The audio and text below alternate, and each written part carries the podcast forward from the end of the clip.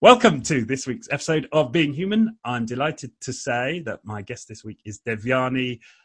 Oh God, I'm gonna have to try and pronounce it. Vaishampayan.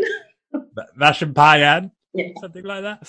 Uh, So Devyani, uh, um, it's a pleasure to have you on the show. You're a former HR director, you're a speaker, you're an investor, and you run the HR Tech Partnership. Um, which perhaps you can talk a little bit more about as we get into this conversation. Um, and your big interest is in AI in the HR spec and uh, HR space. And when you sent sent me an email about the show, you you you had this really interesting question: is how is AI helping organisations become more human friendly? Um, Mhm. And often we think about AI as somehow as a as a threat. Um, so this idea that actually it can help us organisations become more human friendly was really interesting to me. So Devyani, welcome to the show. Thank you. So should we start with um should we well should we start with the, this question actually how AI um will help us to create organizations that are more human friendly? Right. So that that is quite a broad question, um, but let me attempt to answer it in a more concise manner.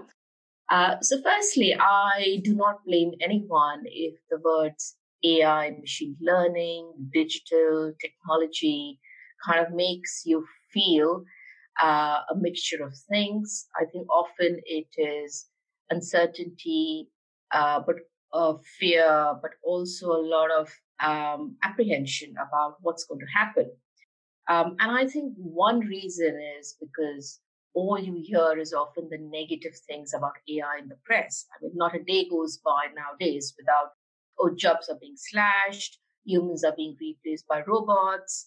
But also, I think uh, the, for example, the Amazon issue about how AI, in fact, increased bias in the recruitment process. So, so there is, on one hand, there is a fair amount of negative views uh, that you regularly hear about AI and its impact on the workforce. Um, and secondly, I think it's human nature. We all fear the unknown, and a lot of AI and machine learning is about the unknown. So, um, you know, if someone is like me, your average professional, I mean, we all use technology, but I wouldn't say I'm a big fan of technology. Uh, and yet, I think the reason why I'm doing what I'm today doing today, which is really uh, two things, as you said. One is uh, an investment fund that invests in AI-based HR tech startups, but we also run a human capital digital innovation hub, which is a six-month program to help corporates get more familiar with the impact of AI in the workplace. And the reason I think I'm doing that is there is absolutely no doubt that AI and machine learning is not just regular technology. I mean, it's been almost 30 years. We started with the internet and then we've seen uh, mobile uh, has had a big impact, social media now. So, uh, and then of course you have cloud based, SaaS based. So technology is not new, but the difference um, that AI and machine learning is now bringing is there is a far more intelligent application. And, and I can explain that a little more, but in very simple terms, it's not just about automating what you have, but the machine then has the ability to learn from what's happened and then almost ha- begins to have its own mind, which is where I think people then start wondering, you know, is it going to replace me? And what's going to happen to me tomorrow if machines start doing what I'm doing?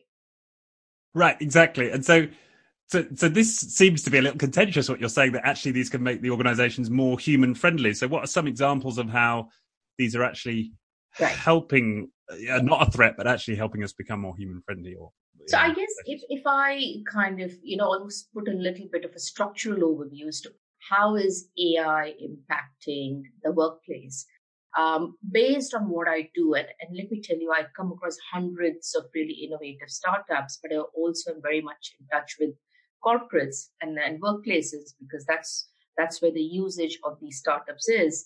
Um, I I am seeing really AI being used through broadly five different ways. Okay, uh, the the most kind of, as I said, visible way is uh, replacing. It's called substitution, which is really replacing robots, uh, humans with robots, or whether it is robotic process automation. But the first and the most stark way is when humans get completely replaced. Now that started it's still early days, but we already have Ocado, which is a completely automated warehouse, not a single human being in the whole warehouse. And increasingly, um, whether it's back office, whether it's routine tasks, you know, that's the space that substitution and AI will mean that a lot of these mundane, repetitive tasks will get replaced.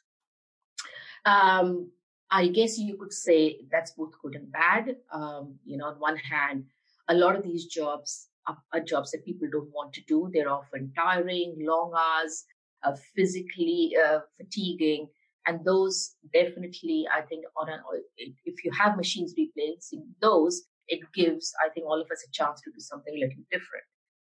The second uh, way in which AI is impacting uh, work is really what I call as augmentation. Now, a good example is a call center. Uh, today, no element of customer service is without a bot popping up and firstly asking if you need any information, any help. And then humans come into the picture when it's a little more skilled interface where either there's a complexity or there's an issue and where empathy and understanding is required. And, and so again, that's a great example of yes, I think AI and machine learning is replacing some parts of your job, but actually it's freeing up humans and, and people to do something that's more interesting, more meaningful, and allows them to apply their skills and knowledge in a very different way. Right. So, so I guess you could say uh, not so friendly in the short term, but friendly in the long term. Um, short term for those people losing their jobs potentially, but in the longer term, yeah. I guess the the three other ways in which you see uh, AI and machine learning impacting the workplace is firstly, the third aspect is what I call as disintermediation. Now, what it simply means is let's take a Deliveroo um, or uh, you know, okay, let's take a Deliveroo, which is I think everyone is very familiar with food services. What it's done is it's created a platform where it, it's taken away the middleman and it's put the customer directly in touch with your end provider. And I think similarly in the workplace, and particularly in terms of some HR areas such as recruitment or training and development, you see more of AI based platforms doing that. And again, I think that can only be good for you as an end consumer because you are not relying on being funneled through someone else. You have far more access to the end product. The fourth big area that AI and machine learning is making an impact is collaboration. Now, I think today everyone is familiar with Slack or with Yammer or some kind of a tool. And again, this is not new. In the past, you've had audio conferencing, video conferencing. I mean, we have Zoom calls like this. But I think these collaboration tools are of a different level. It allows hundreds of people to connect, but it's also then able to provide some kind of uh, almost intelligence and insight through the tools that are being used. Um, and the fifth uh, very common area that I'm seeing the impact of AI uh, and machine learning on the workplace is what I call as pure uh, operational efficiency. So uh, whether and, and and and I'm seeing this in every part of the employee life cycle. So if you take recruitment, for example, whether it's candidate attraction, whether it is CV screening, whether it is making sure that uh, there is no bias and, and candidates are genuinely being matched for skills. In all those areas, machine learning is providing very different level, whether it's insights, with its speed. And that in turn, I think has the ability to make a recruiter's job far more uh, interesting and meaningful rather than spending your time sorting through CVs or going through a lot of admin work. I mean, and the same is true, and I can give you some examples in any part of the employee life cycle. Right. Okay. Um, and so, and where do you stand then? Because because what you have described there, I suppose, is is making an impact in, on many different fa- facets. But for the just starting with the the replacement point or substitution point that you, yeah. you mentioned, um, where do you stand on the on the view that we, is, is, ultimately most of the workforce force going to be made redundant, and we're going to need universal basic in, income, and we're, we're basically going to become a sort of population of retirees, or right or do you think that no humans will find uh, more and more ways to add value to the world you know on top of this sort of new platform if you like? So uh, let's let's look at some uh, statistics okay? And, and these are estimates but these are estimates by organizations that have credibility. So the World Economic Forum has estimated that by 2030, um, sorry, by 2025, which is really seven years away, uh, 52% of human jobs could get automated. Okay, now that that is quite a significant uh, number, and so if you look at it, roughly one in two jobs could disappear.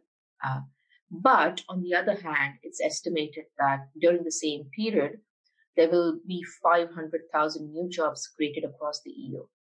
Now, the issue, however, is the jobs that disappear and the jobs that get created will need a very different skill set. So um, I think it's important to understand that yes, on one hand, a lot of things that are happening now will will probably get replaced by machines, but equally there will be a whole lot of new skills. And PA Consulting, in fact, has done a research that shows that in 10 years' time, 65% of the jobs that will exist, people don't even know what they're like. They don't even, you know, they have no concept of what those jobs are going to be like. So clearly, what it means is that the pace of change is very is going to be very rapid. Um, technology is going to play a key role, uh, but and while there's an out, downside, there's a great upside and an opportunity for those who are able to comprehend what's going to happen and who are willing to put in some effort and upskill themselves uh, in terms of where things are going. Right. And uh, yeah, I suppose that's going to be the the challenge, isn't it? Is and we hear a lot at the moment about this idea of having a, a growth mindset and a learning mindset, and and willingness to play with new technologies as they emerge. And it, it, seems to me like this is going to be a major differentiator between those who thrive in this environment and those who don't. Is is this sort of openness to play? Yeah, and and and and, and you've touched a very important point. You know, I think so. We uh, did a survey of 15,000 global HR professionals last year. Um, and this was really to understand what's the current usage of AI and machine learning, you know, what are their plans? Um, and KPMG has also done a similar survey recently. So on uh, the plus side, I think um, 47% of organized and HR functions are planning to invest in AI and robotics and more than 30% are already using some kind of, of an AI based solution today.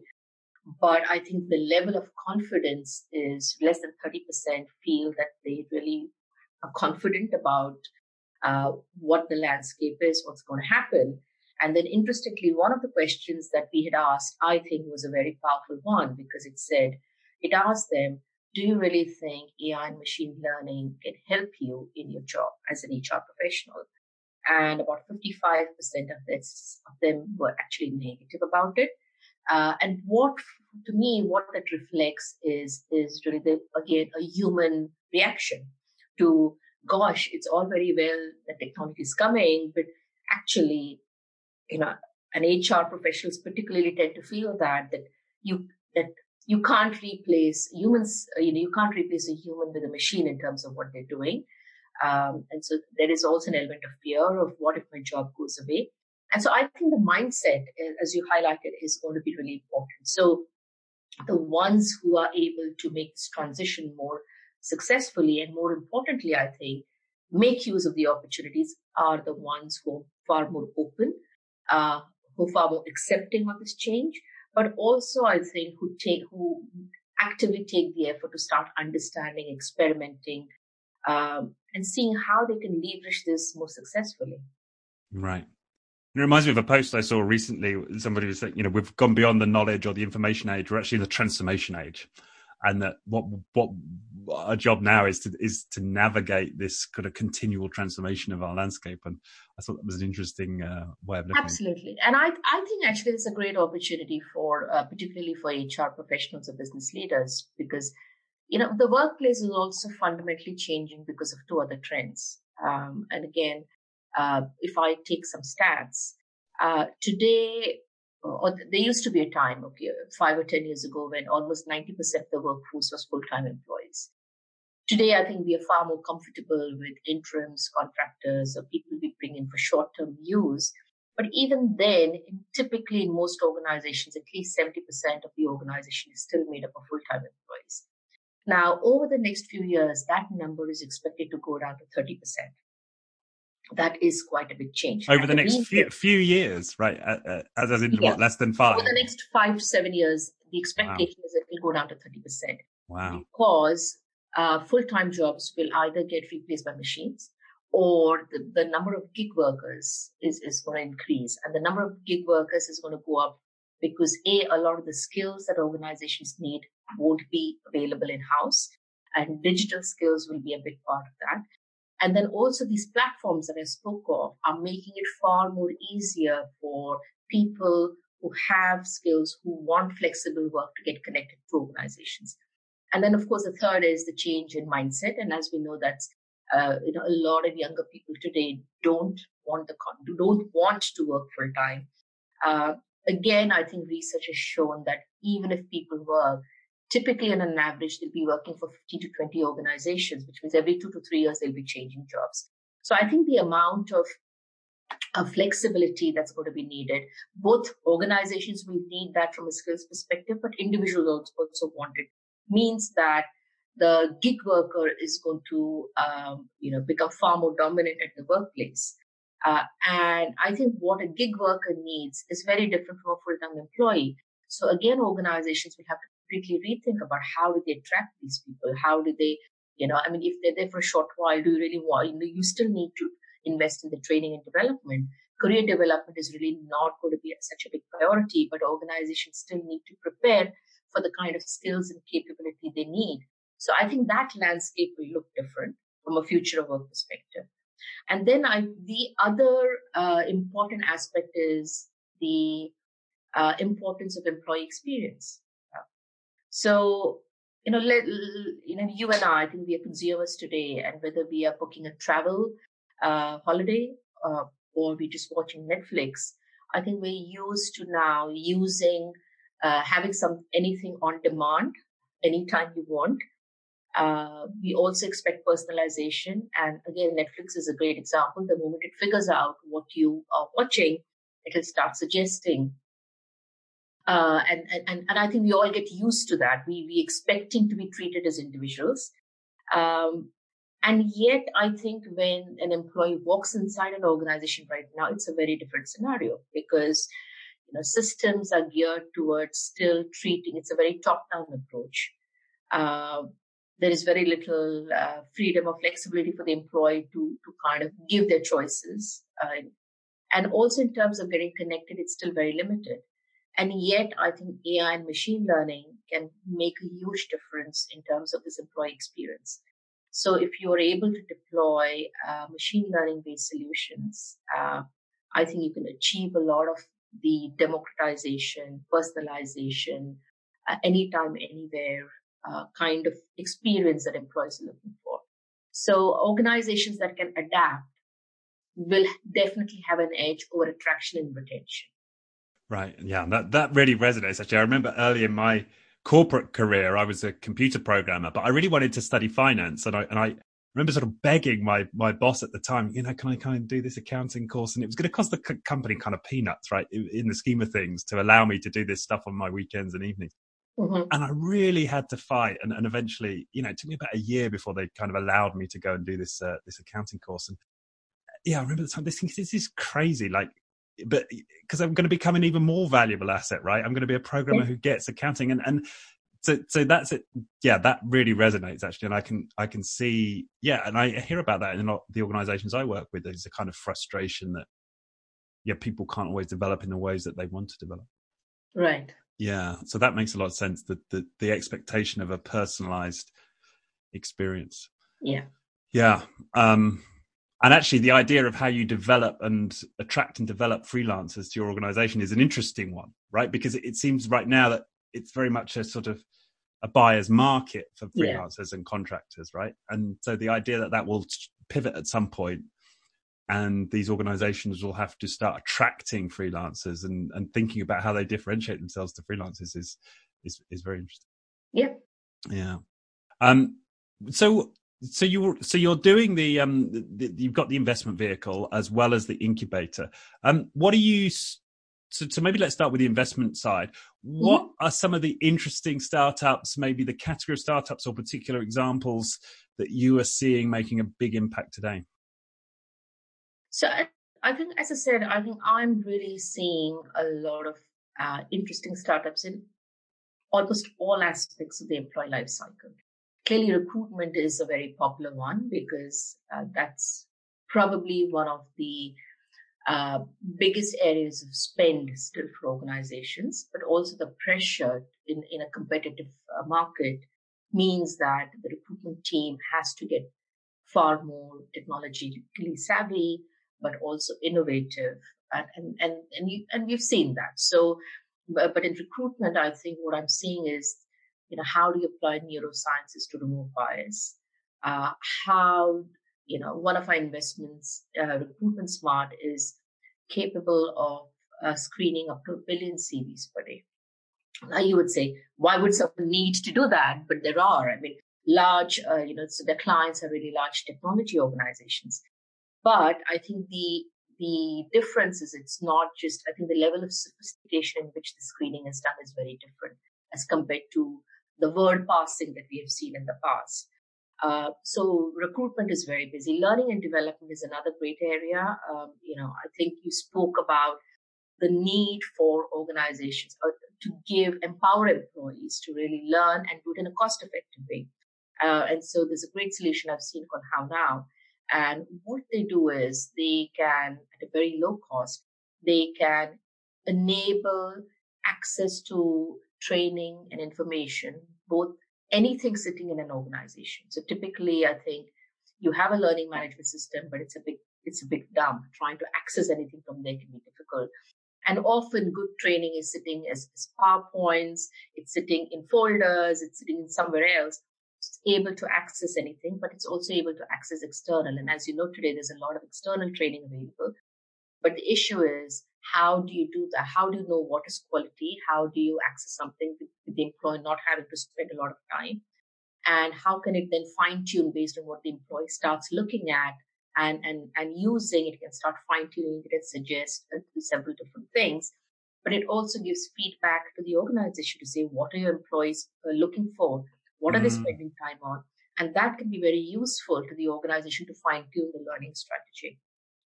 Yeah. But uh, just to give you another interesting example, I think AI and machine learning is also being applied in, in, in to areas you normally have not thought of. So our latest investment is, is in something called TrackActive.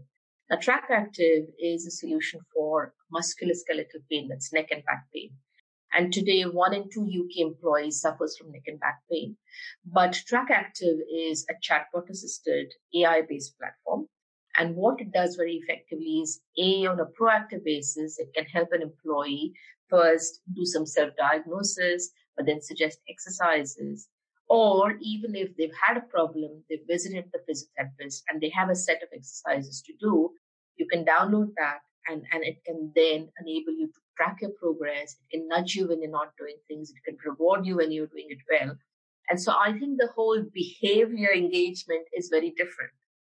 I'm just smiling as my I wonder if my physiotherapist is listening to this. I could do a few nudges on exercise I'm supposed to be doing. Yeah. No, I, yeah, but that's interesting that the chatbot is intelligent enough to make sensible suggestions about what to do with a back ailment. I mean, that's mm-hmm.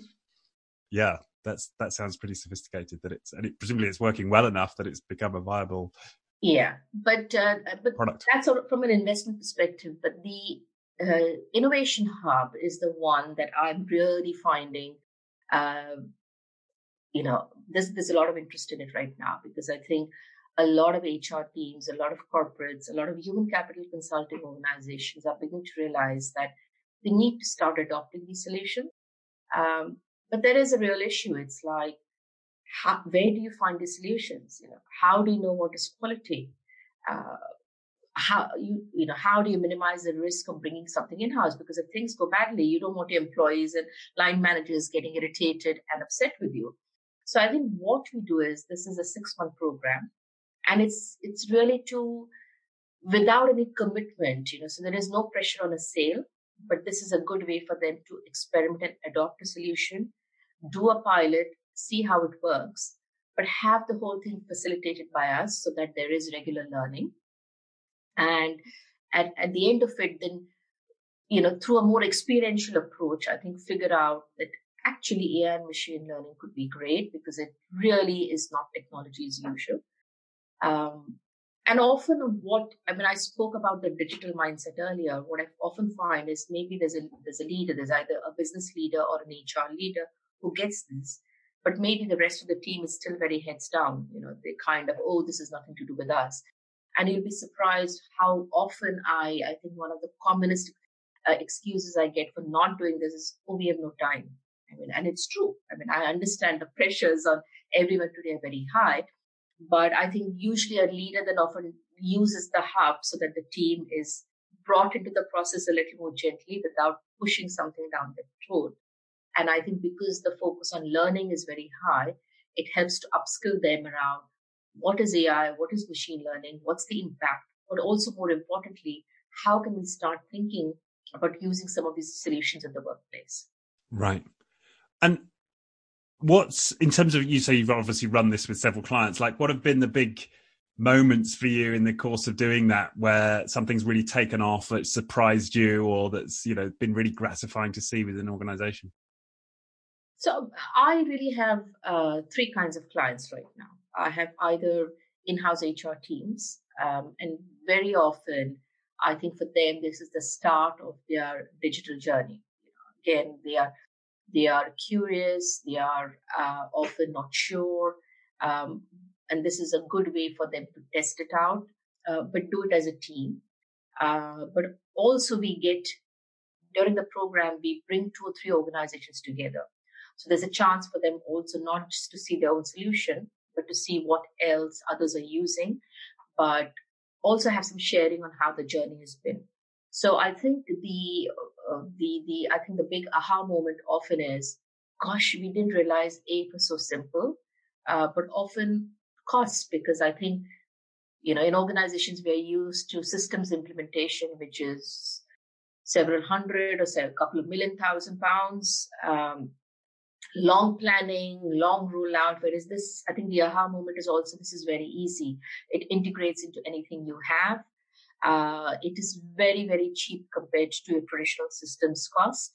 Um, and actually, the kind of intelligence it can give you is, is astounding because people realize that they, they really don't know what's happening, especially HR really doesn't know. It's all historical, uh, whereas this is real time information that can help them become far smarter.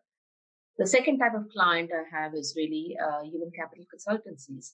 And they are doing it because they realize that the clients are expecting them to be far more innovative, um, but also some of these trends. And so I, we spoke about the gig economy and a recent solution that I've that uh, a big, uh, it's a worldwide uh, human capital consultancy firm is using from us is around freelancers. It's insurance for freelancers, but but they also create a community. And we spoke earlier about freelancers are no longer going to be uh, you know, organizations have to adopt a less mercenary approach and, and, and treat them really as part of the workforce. And I think solution helps them do that because it's not just bringing them in, but from a benefits perspective, it's helping them with their insurance. From a community perspective, it's creating a sense of engagement and belonging.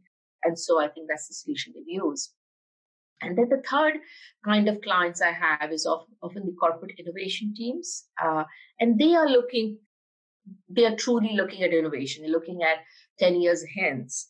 And so, for example, I've had a request from someone to say, oh, in 10 years' time, teams will look very different. So, how will they work? Uh, you know, how could they be effective? And there's a solution that we've sourced for them that is far more futuristic rather than, oh, this is an issue we have right now. Oh, I see. Okay. Yeah. And I, I think this touches into a broader, a broader trend. And in fact, I was having a conversation with somebody recently about this idea of sort of facilitation as leadership. And uh, so it seems to me that part of what you're doing here is you're providing a, a, sort of a facilitation container for people to go and explore and try out and experiment with new technologies. And uh, it seems that that's going to be a really important part of, of leadership going forward, this ability to create spaces where people can, can play and experiment. And that's been sort of something on perhaps on on the fringe within organizations and it's always been important but now perhaps it's becoming much more central to what organizations need to be doing continually absolutely i think you know uh, you you've hit the nail on the spot i think um, leaders no longer have the certainty of knowing what's going to happen. So, you know, in the past, you, used to have, oh, they have had experience in X, then they got brought in because they've done it before or they knew things. Today, with the pace of change and particularly the impact of digital, whether it is your business model, um, and let's again look at a simple example. You had the black cab taxi company and overnight Uber came in and the two are very different. Uber, the main proposition is the technology. So it's a taxi service, but the asset. And so from a management perspective, what leaders in there have to manage is very different because they are really leaders of a technology company, whereas a black cab company, still it's about or oh, your vehicles or your drivers or employee relations. It's so the two the focus areas for the two leadership teams can be very different. Uh, and I think so that's that's the speed of change. So business models are changing, but also digital is impacting every aspect of the business. It started with customers because you know clearly that is an important interface. But today, whether it's supply chain, whether it's your core operations, whether it's the workforce, I think every aspect is changing. And so no, this. So if any leader claims they have all the answers, I think they would be, uh, I, I would highly suspect that. And so the focus is definitely shifting to we may not have the answers, uh, and it's okay to experiment. And that's a better way of figuring out what actually could happen or what could be useful to us rather than, oh, this is definitely it. We're going to sink a lot of money into it, and that's the way forward. Yeah, no, I think that's that seems to me on the on the human side one of the big shifts that this is sort of forcing actually this, this mm-hmm. technology yeah, yeah. Uh, technology evolution. Yeah. Okay. Um, well, thank you, Devyani. This has been a great tour through the current sort of state of state of of the tech and the art within within the space. Um, what's um what what's next in terms of projects for you? Is there anything on the horizon that you're de- developing as we speak? No, I think both the fund as well as the innovation hub for me is a very uh, both are very exciting spaces because it's really it it enables me to be really at the forefront of of digital innovation in the workplace. I mean, one is about investing, but for every one investment, you know, I literally have to meet at least a couple of hundred because it's not it's not an easy decision. It's not just about the right solution. It's about the right team. It's about the financial viability. It's about competitive space. I think there's a lot of different factors that go into it. But the innovation hub keeps me also very anchored to my core area of expertise, which is large corporate workplaces. Um, and it is fascinating to help HR teams kind of, you know, kind of take them along this journey and help them really become far more strategic business partners. So, yeah. Right. And if there are any uh, anybody out there who's looking for investment, they've got a startup. What it, what is it they should be thinking about before they approach you? Well, I think the criteria we use, and, and, firstly, I think just uh, uh in a my fund, the investors are all uh, senior HR directors. So it's very much the proposition is the investors are domain experts. Uh, we understand the space the solutions are ready for large corporates. So being very specific about what we know and what we don't know. Um, and so I think uh, the first thing I would ask any startup is be very clear what's the real problem here. Is there a real problem you're addressing? It's very easy. This is not about fancy technology. This is not about uh, great ideas. I think the first important thing is, is there a real problem? And, and, and part of that then means you have to understand your client to group very well which is why we, we prefer startup founders who've had some experience of corporate life because you know it's it's it's very easy to imagine things but as you know organizations are big beasts um, often i think it's practical things like is there going to be a budget holder? Because let's say productivity for example great concept but the reality in most organizations there's no one budget holder for productivity. So from a practical perspective it's going to be very difficult for the startup uh, to get traction on sales or adoption. I mean, I'm seeing really interesting stuff. Virtual reality is now uh, becoming quite big. Uh, blockchain is going to become important. It's, you're already seeing it in terms of referencing, but also payments, you know, pay and benefits. Those are the two areas. Employee referencing and pay and benefits are the two areas I'm seeing blockchain being used. Uh, virtual reality, as I said, a lot of application in terms of training, but particularly by uh, bias training, performance training, because it really enables, captures, and enables you to uh, bring out a lot of your unconscious bias. Um, and then uh, the third technology that that I see that's uh, I think uh, going to become important uh, is, and I know it's going to be controversial, is facial recognition. So China is a great example where facial recognition is being used extensively. There's a lot of ethical implications, which which rightfully I think need to be thought through. But from a technology perspective, that's a third thing which would which could completely leapfrog a lot of the way a lot of things are being done. So, um, but the reality is, uh, most organizations are still a long way off from adopting that. So I think adoption is, is a very important consideration from an investing perspective. Yeah. And yet from an innovation hub perspective, I think it gives me the freedom and flexibility to look at these solutions for organizations because that's what the hub is meant for, to, to use this as an opportunity to, to engage, experiment, things that you would normally be hesitant about bringing in house. Yeah, yeah. No, I can see the uh, the, the double threat there. those those twin tracks must really help. Um, great. All right. Well, thank you so much. So for people who want to discover more, it's the hrtechpartnership.com. Yeah. Uh, anywhere else you would be sending people? No, I think the website's there. Otherwise, always uh, feel free to write to me. It's devyani at hrtechpartnership.com. Fantastic. Well, thanks again for your time. It's been a wonderful conversation. Um, thank you. Thank you. Goodbye. Thanks, Richard. Bye bye. The Being Human podcast was brought to you by First Human. For more on First Human's human focused coaching and leadership programs, head to firsthuman.com.